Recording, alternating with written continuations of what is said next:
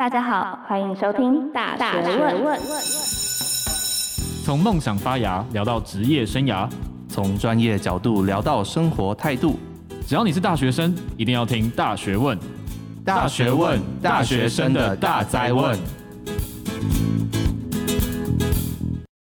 Hello，欢迎回来，大学问，大学生的大哉问。我是主持人查理，我是主持人 Evan。Evan，我们今天主题是什么？你跟我认真。好，Evan，我们今天主题是什么呢？哎、欸，柴我你哦，你有追过垃圾车吗？其实我们家是那个公寓，大楼会帮我们把垃圾倒掉。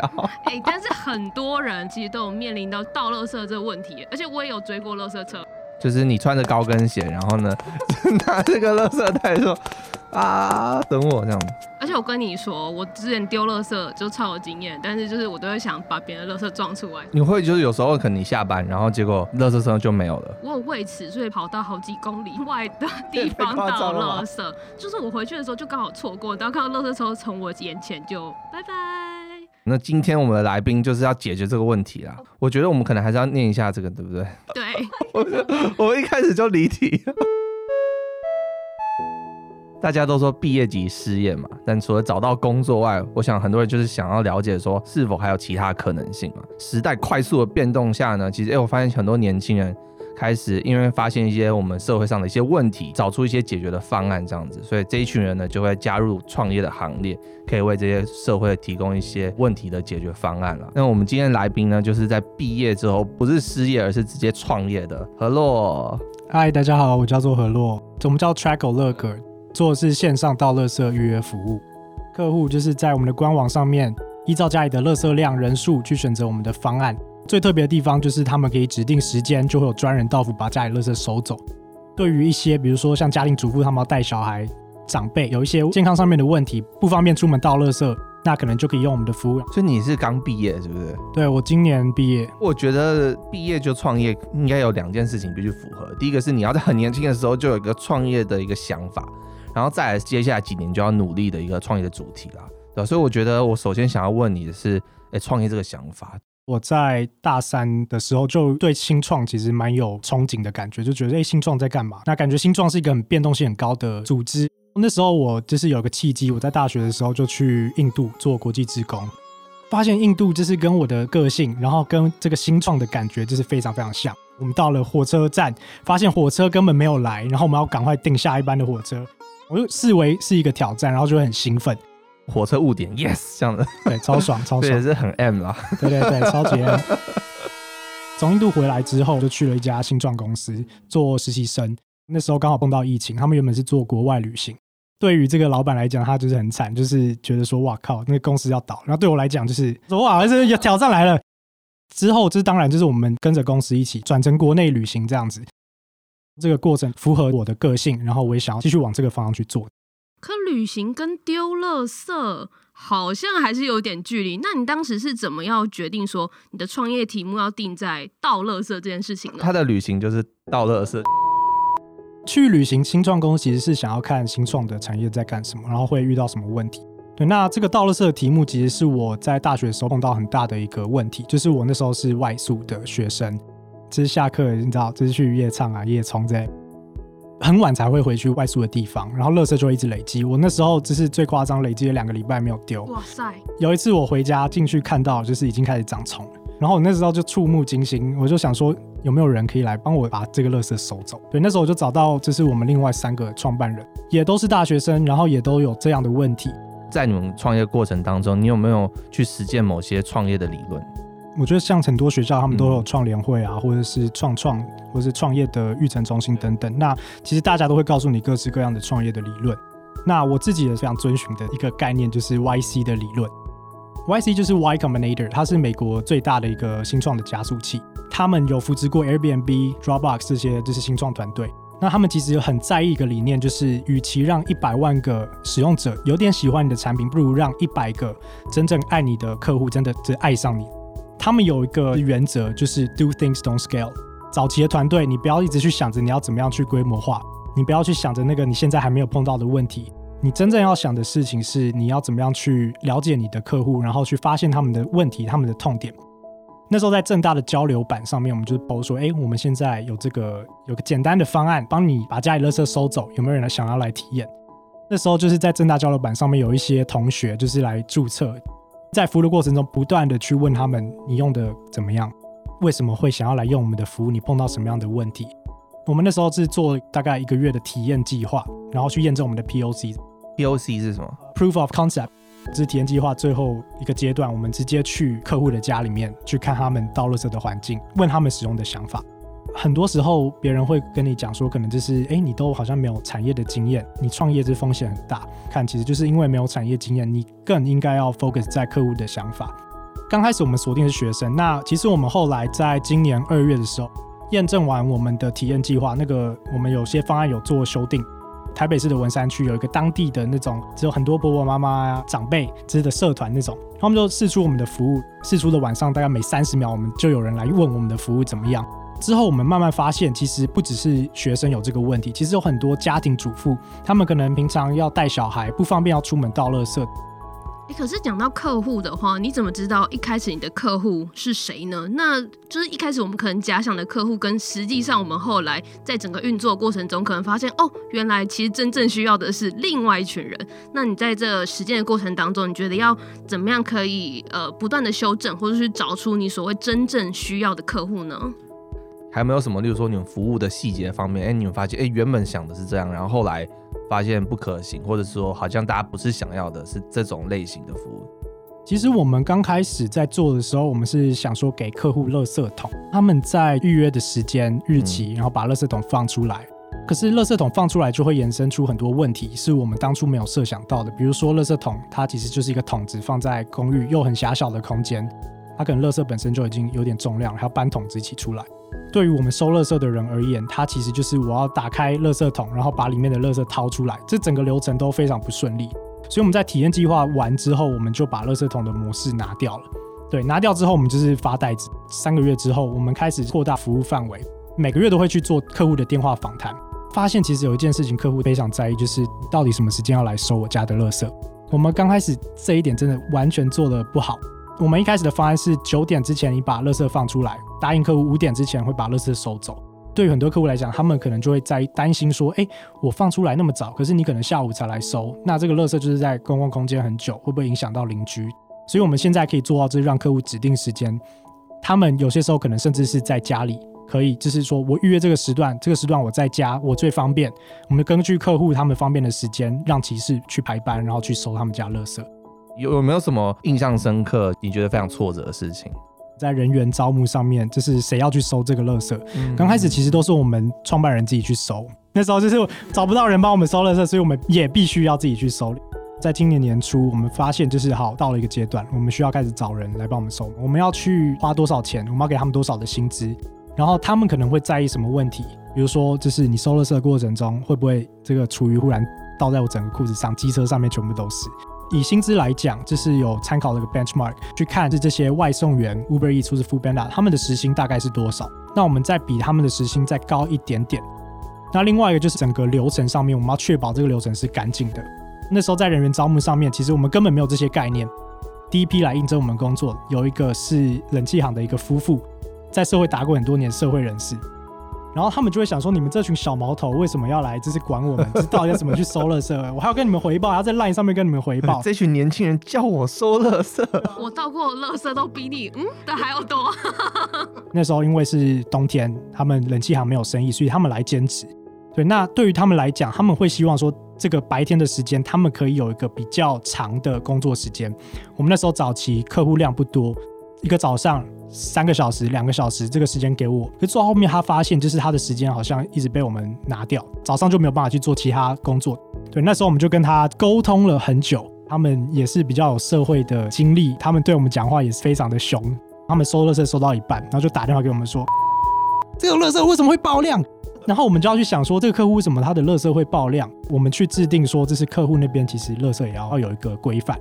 薪资上面，其实我们在这段经历之后，我们有调整。现在的模式是按收的量去给薪资。那很好奇，像你们这样子一直不停的修正、修正、修正，那么有想过最后你们到底希望可以达成到怎么样的一个目标吗？或者是说你们可以提供的价值是什么呢？我们希望为客户打造一个方便而且环保的生活。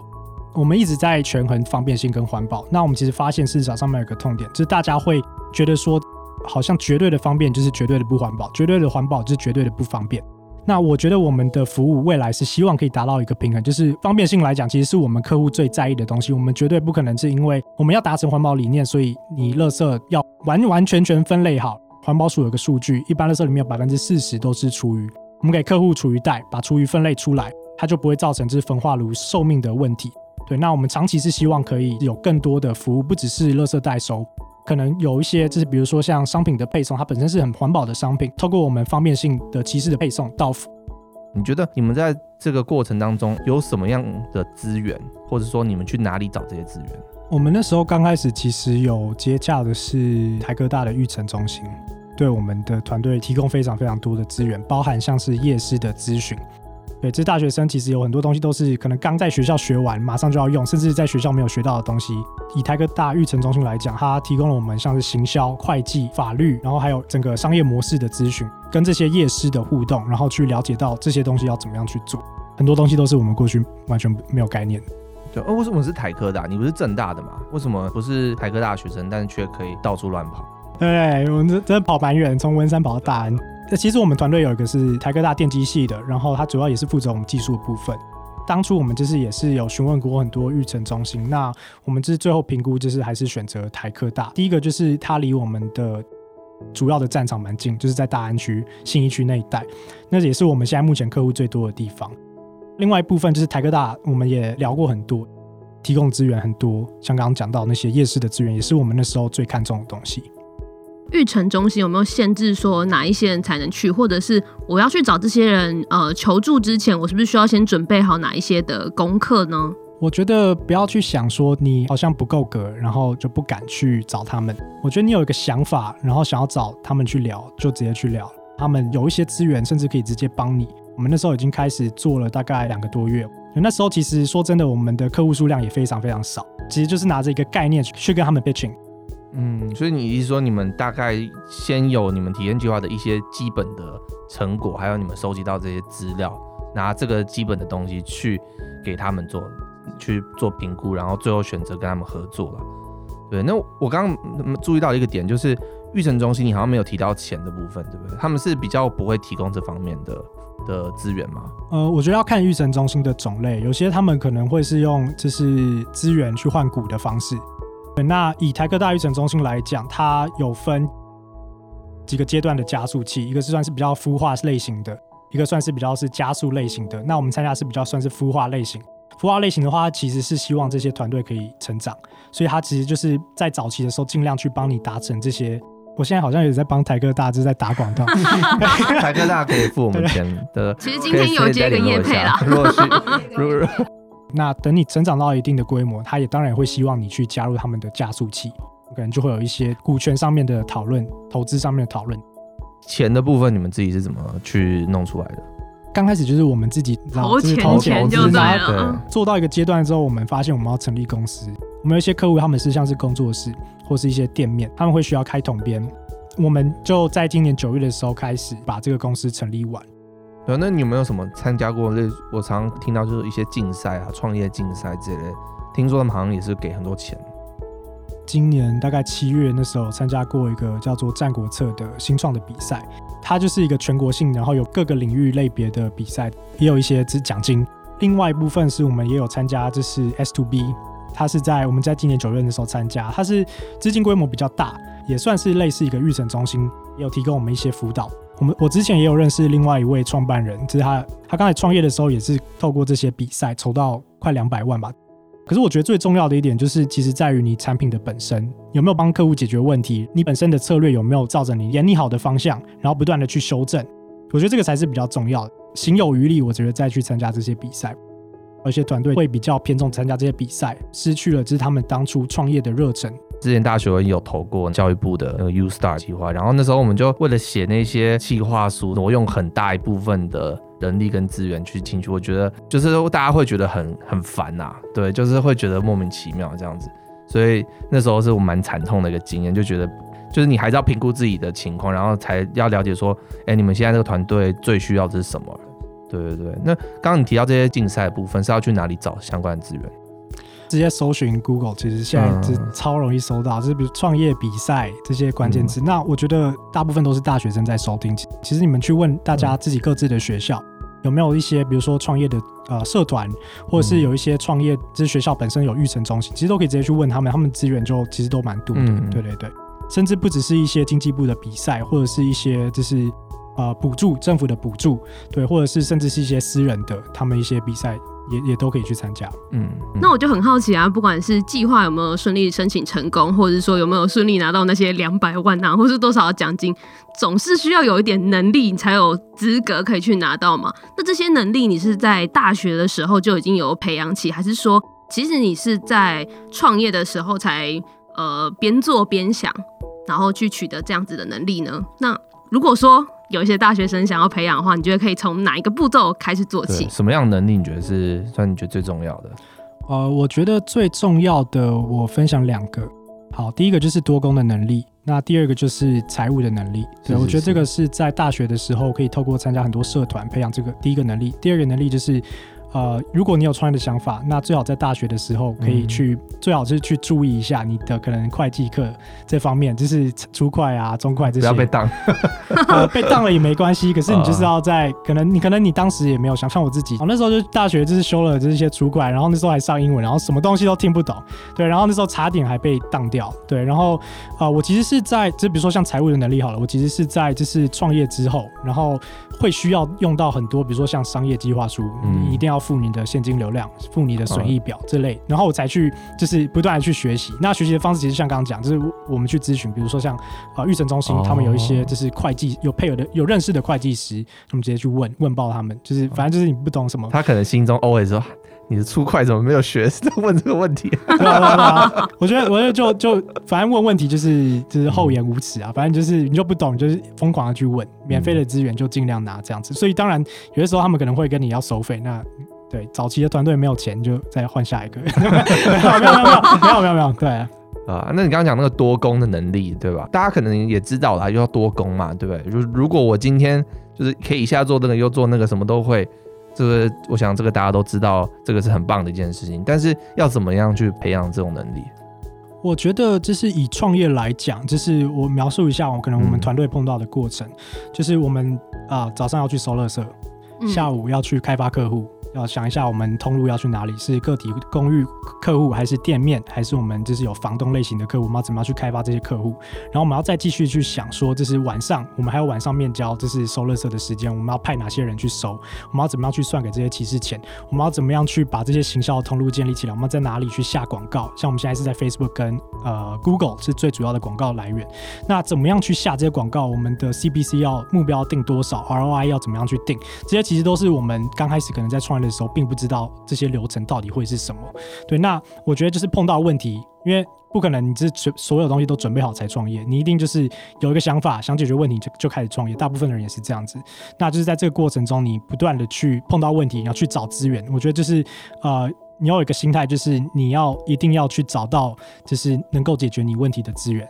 对，那以大学生来讲，我觉得就是可以去参加不同的社团，因为社团其实也是培养一个，就是你在这个社团，比如像我大学网社、网球社，然后志工社，然后什么社，加上课业，可能会同时就是有累积很多很多的事情。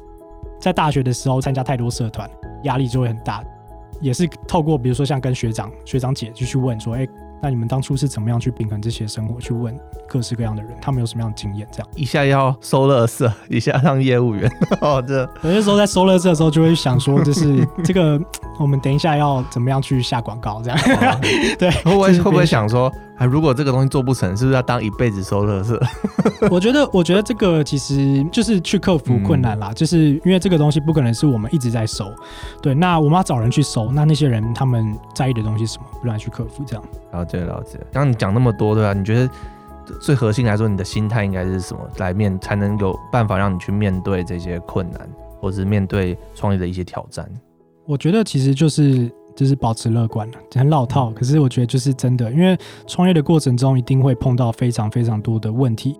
这个你请的人，他当天都已经讲好了，说要来帮你收垃圾，结果忽然早上人不见了，嗯，那个那个客户的空缺就没有人去收，我们就是要自己跳下去收，要保持乐观。哦，对，我们就想说，这是我们一定会找到人。那为什么他会忽然跑掉？我们就开始去想这些问题要怎么样去解决，一个一个去解决。对，我觉得有些人可能碰到问题的时候，他们会比较抗拒一点，就是说，就是会觉得说压力很大。对，那我觉得这是在创业的过程中一定会碰到各式各样的问题，那就是一个一个把问题优先次序列出来，重要程度列出来，紧急程度列出来，然后去把问题解决掉，然后过程中保持乐观，这样子。嗯，对啊。那你刚刚提到就是你们自己要下去跳嘛，所以就是你们自己团队的成员啦。你们现在是有几个人？我们现在创办人是有四位，收乐色的骑士，我们现在是有快要到二十位。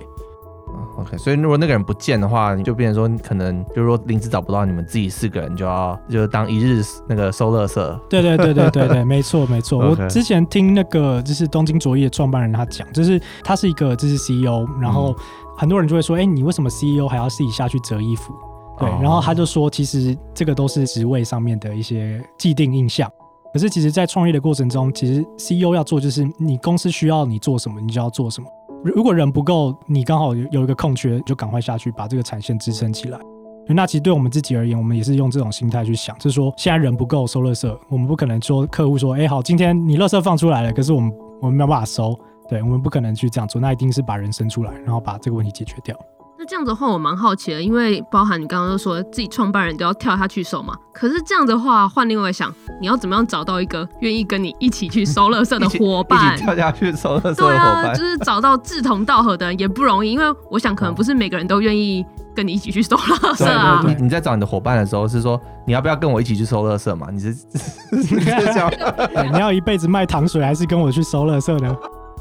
我本身碰到这个问题，就是倒垃圾的问题，然后我去找其他三位 co-founder 一起出来做这个。其实我那时候算是在评估，或者是说在找 co-founder 一个点，就是他们本身有没有一个非常燃烧生命的感觉，尤其是在早期事情完全没有一天做得完。我那时候也是评估这样的方式。刚开始只是大家没有想到会这么痛苦，可能晚上我已经回到家了，然后忽然客户那边出状况，骑士那边出状况，我要回到文山区赶快去支援一下。适合的伙伴跟不适合伙伴，应该就是看那个肝指数吧，就是对对对，你会叫他去医院验一下，验一下，啊高一点就 OK，就当太低了不能进了，没有了没有。哎、欸，但是我很好奇，因为之前我们其实也有访问过易真，他就说，呃，他觉得可能在创业过程当中不要轻易的找伙伴。那我是蛮好奇说，呃，如果从朋友变成伙伴的过程当中，你们要如何去拿捏？说我现在是在哪一个状态，或者是好，我们现在是朋友状态去讨论，嗯、或者是谈恋爱，有点像谈恋爱。对，这种身份的切换，其实我觉得也会蛮特别的。我觉得其实真的就是大家呃，每个创业家或者是刚刚创业的人，其实想法都不一样。过去在实习的地方，那个老板对他其实也是一个创业家。然后那时候我跟他聊，他也觉得说，是不要去找 co-founder，他想要自己独自去做这个事业。找 co-founder 的话，会有股权的问题。他的想法是说，花三四万块，甚至高一点，就是去请员工，做不好，或者是公司碰到什么状况，其实可以马上 lay off。我自己的想法是，我觉得我这个团队是需要 co-founder 一起把这个事业做起来。其实大家都在燃烧生命，肝指数不断飙升的过程中，其实凝聚一个向心力，就是我们在同一个空间不断的去为我们自己想要解决的事情、想要的方向去打拼。我觉得那个感觉又更不一样，因为如果是一个知情员工来讲，你你不太可能就是要他跟你工作到三四点，然后隔天早上九点十点起来，然后继续工作，对，哦、不太可能这样子做。对，那我觉得 co-founder 其实就是当然就是股权嘛，他们有股权，那他们也愿意就是相信这个理念，那大家一起共事这样子。那你觉得你们有那个磨合期吗？或者说你们之中是，你刚刚讲一个共识嘛？说你们是有有什么样的共识？就是你们有呃说好，如果怎样的话，你们会怎么样之类的吗？呃，跟大家分享一下，就是我们的创办人都是我我的同学，我的大学同学，我的高中同学跟我的国中同学，对，蛮酷的。然后总共四个人，他们原本是不太认识对方。就蛮幸运的一点，就是他们其实，在磨合上面没有什么问题。我至少我这样回头看下来，他们其实，在个性上面，然后他们很相信这件事情，就是我们可以帮客户解决问题，大家都有一个共识。对，然后我也刚开始，我也不断去跟他们讲说，一定要去去问客户他们这这个这个想法，就是刚刚节目一开始讲到，就是 YC 的想法，就是我们一开始 Do things don't scale，我们自己去搜了的时候，我们去访问客户，大家其实是蛮蛮相信这个做法。那到现在，我们准备可能是要接下来下一个阶段，就是我们准备要规模化，我们要拓区，我们要增加我们的客户。那其实大家其实也在过程中，就是也培养了一定的默契。那我觉得这个对我们接下来要做的事情，在刚刚开始磨合的阶段，其实蛮有帮助。嗯，了解了解。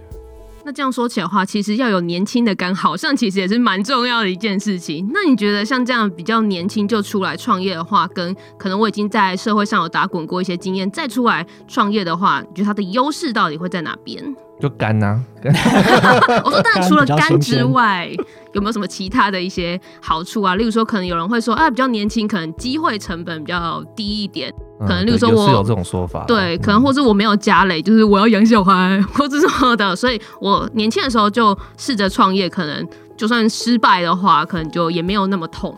有一派说法就是说，如果年纪比较大出来创业，或者你本身其实在职场打滚一段时间再出来创业。其实没有家累，我听过这种说法，我其实也蛮认同。以我们自己来讲，我们的优势就是我们新鲜的干嘛。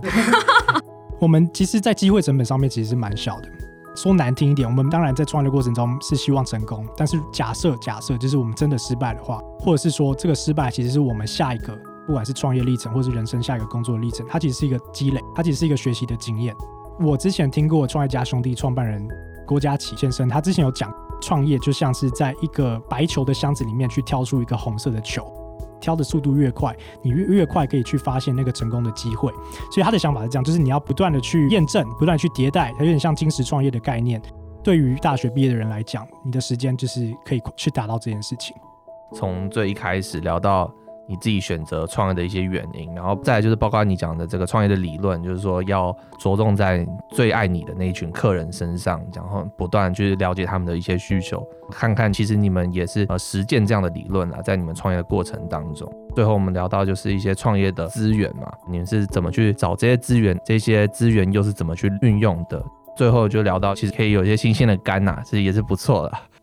所以最后就想看何洛可以帮我们稍微统整一下，你有你觉得有没有什么可能一句话可以让我们的听众带走？以自己那时候大学的创业的经验来讲，就是我觉得那时候碰到一个很大的问题，就是说我们好像不知道，就是刚开始最刚开始的时候，好像比较不清楚说我们到底要怎么样去培养这些能力。比如说像刚提到的，我们要做行销，我们要做就是流程的优化，这些商业模式的优化，我们比较不知道怎么培养这些能力。那其实我觉得。就是去问，就是你就是把你的问题告诉任每一个人，就是你就告诉你身边的朋友，告诉你的老师，告诉你的妈妈，告诉你家人，就反正每个人就讲，总有一个人会告诉你说你的方向可以去找谁，你你的问题可以去找到谁去解，你试的机会越多，获得解答的几率就越高。很多大学生他们可能刚开始有想法的时候，可是却不知道说要怎么样去执行。我觉得这个是一个方向，不要怕被别人笑。像之前其实有讲 Airbnb 这个故事，好。Airbnb 当初是创办人跟大家讲说，我们要做把我们家出租出去，每个人都跟他讲说这个是一个烂想法，这个是不可能，谁会让你去出租你家里？可是他们就是会碰到愿意相信他们的人，比如说像 YC，他们就是觉得说，哎，这个想法虽然很烂，但是我觉得可以试一试，不断的去去试，总有一天是你一定会有一个契机，它是可以让你有更多资源，解决更多问题。那我其实蛮好奇的，如果时光可以倒回来，回到更新鲜的大学时期的感，你会希望这个时候可以再多做一些什么？我觉得我会更早去做这件事情，就是去创业，更早去燃烧你的肝。我觉得就像刚刚 Charlie 问的问题，优势的部分啊，就是越早做这件事情，越早去培养这些能力，其实对于创业来讲，你会学到的东西就更快。创业其实蛮注重一个点，就是迭代，你要不断的去学习、评估、修正这个流程。把你的不好的地方拿掉，修正好，往更好的一个模式去走。我觉得如果我在大学的时候，我比较不会说，哎，我出快被挡了，所以我就是要好好修出快。对，我觉得这个都是在人生不同过程中，你才会有些时候是往往回看嘛。对，往回看你才会发现这些是重要的。可是你其实还有很多地方可以去学习。我觉得就是更早去有意识的去做一件事情，就是会比较好一点。好，那今天很谢谢何洛来到我们节目啊。对啊，最后如果就是想要了解你们的服务的话，应该要去什么地方找到你们？OK，呃，我们现在主要两个，第一个就是 Google 直接搜寻 Tracle 乐可，或者是你搜垃圾代收代收垃圾这些关键字，其实都可以找到我们。那在 Line 上面 ID 搜寻 at T R A C L E 就是 Tracle 也会找到我们，可以。加入我们的官方账号，然后跟我们聊天之类的，对，可以可以。所以如果各位听众不想倒垃圾的话，找 Tracle 帮你们把垃圾问题解决了。今天很谢谢何洛来到我们节目，跟我们分享那么多嗯他的创业经历以及他学到的一些事情。那我们会把链接都放在下面，大家可以点进去看看。啊，那就今天节目到这边喽，那我们就下次见，拜拜，谢谢两位，拜拜。喜欢我们今天的节目内容吗？后面还有花絮哦，听完再离开吧。一二三四五，上山打老虎。哒啦哒啦哒啦哒啦，你觉得这样够大声了吗？今天考试，我以为我一直什么都不会，后来发现你什么都会。哦靠，这种人最讨厌了。发现我至少 至少还 OK。你现在在谦虚还是？没有，因为我没有准备啊，我想说干一定会被当。然后后来发现，哎，其实我还可能会个六成这样。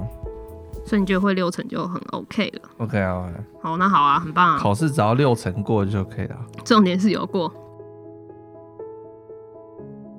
等一下。我想要脱下鞋子，我觉得我鞋跟会一直录进去。难怪我觉得你今天特别高。哎、欸，你刚刚已经在追乐色车那一段已经呛我一次矮了，然后现在还要再来一次。